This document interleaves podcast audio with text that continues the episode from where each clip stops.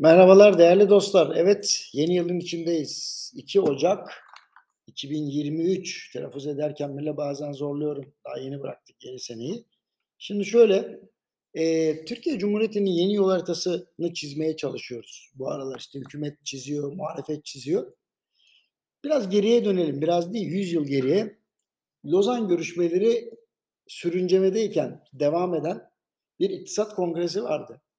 Böyle bir fikir ancak Ulu Önder Mustafa Kemal Atatürk'ün aklına gelebilirdi. Neden? E çünkü Kurtuluş Savaşı'nda da düşman ordusu gelmiş Polatlı'ya orada Ankara'da eğitim şurası yapıyor paşa. Herkes diyor ki ya paşa düşman geldi buraya. O da diyor ki o düşmanı yeneriz ama cehaleti yenemezsek daha savaş başlamadan biter diyor. Böyle basiret var işte. Şimdi İktisat Kongresi ne oldu İzmir'de? Hem yeni Türkiye Devleti'nin siyasi rejim tercihini ve yönetim tarzının nasıl olacağını dünyaya gösterdi. Ve ekonomik model üzerinden iş hayatı e, ve iş hayatı ile alakalı sosyal hayat ve örgütlenmelerin de nasıl belirleyeceğini ortaya koydu. Tam 100 yıl boyunca bu model üzerinde devam ettik. Desem yalan olur tabii ki olmadı. Çünkü Atatürk'ten sonra neredeyse her 10 yılda bir modele hassas ayar adı altında değişiklikler yapıldı. Ee, dış ticaret fazlası, bütçe fazlası veren, kadın istihdamıyla güçlenen Türkiye örnek gösteriliyordu ama bir de ihtiyacının yüzde seksenini ülkede üretiyordu. Ülke içinde. Şimdi dışa bağımlı, dış açık veren, bütçesini denkleştiremeyen bir hale geldi. Dolayısıyla kuruluş modeline geri dönüş yapmak ya yeni bir modeli konuşmak lazım. Şimdi çünkü eski modeli bilmiyoruz. Çok deforme edildi. O yüzden temele ya geri döneceğiz ya başka bir şey yazacağız. Atatürk'ün İzmir İktisat Kongresi'nde yaptığı gibi yeni ekonomik model bundan sonraki yol haritamızı, sosyal yaklaşımlarımızı, devlet ve özel sektör arasındaki işbirliğini, uluslararası ekonomik ortaklıkları, yeni dünya düzeninde dış ticaret önceliklerimizi belirleyecek. Yani başka çare yok. Bunun için de iç ve dış siyaseti birbirinden ayırmayacağız. Zaten müttefikler de kendi strateji dosyalarında açıkladıkları diyorlar ki bizim için dış siyaset, iç siyaset yok. Artık birbir, birbirine karışacak bu diyor. Dolayısıyla yeni ekonomik modeli siyaset ve diplomasiden ayırt etmeden tasarlamak elzem.